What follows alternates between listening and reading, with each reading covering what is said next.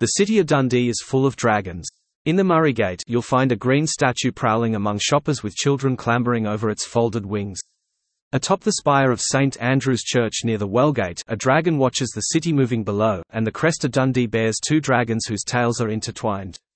The answer to Dundee's dragon fever rests in a field at the foot of Craigowl Hill, just outside the village of Bridgefoot in Angus. Here, surrounded by a protective fence, is Martin's Stane. Martin's Stane is a 6th–7th century Pictish stone recording the tale of Martin and the Dundee dragon.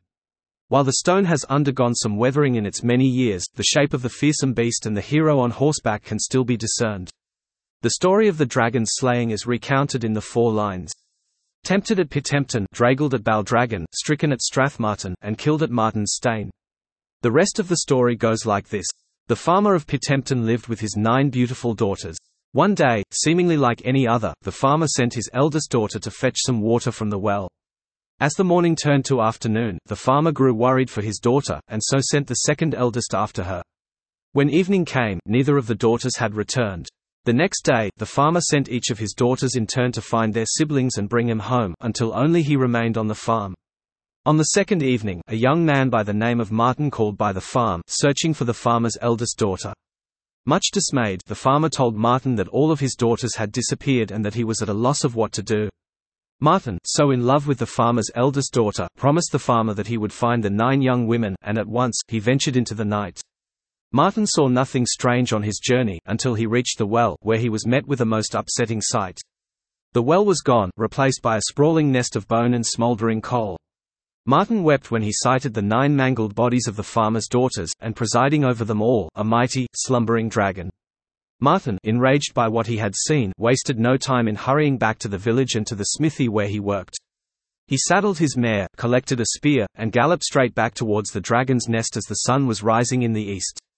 The dragon was awake by the time he got there, eyes glinting at the promise of a new meal when it spotted Martin on his mare.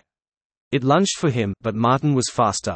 He darted across the fields with the dragon in pursuit, circling the beast and confusing it. Martin aimed his spear, but at no point could he find a moment to strike. His mare tiring, Martin was growing desperate, and as he lured the dragon to Baldragon, a great many villagers rushed to meet him.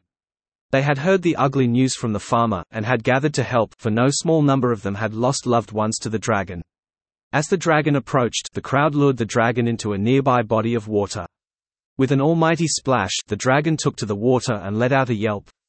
It struggled out, spraying water across all who had gathered, and fled as the angry mob pursued. The dragon was injured and heavy with water when the villagers, led still by Martin, met it in the field at Strathmartin. Martin approached the beast, who lashed out in fear. He gripped his spear, but hesitated, for one miscalculated throw and the dragon would surely engulf them all in its rage. The villagers, excited and anxious to see the dragon struck down cried, Strike, Martin. Martin didn't wait a second longer, and hurled his spear as hard and fast as he could straight at the dragon's heart. The dragon let out a shriek as it crumpled to the ground, and the villagers cheered and celebrated that the beast was no more. To remember his nine daughters, and Martin's brave victory, the farmer had a stone erected at the very place the dragon fell, to document the deeds of Martin, which can still be seen to this day.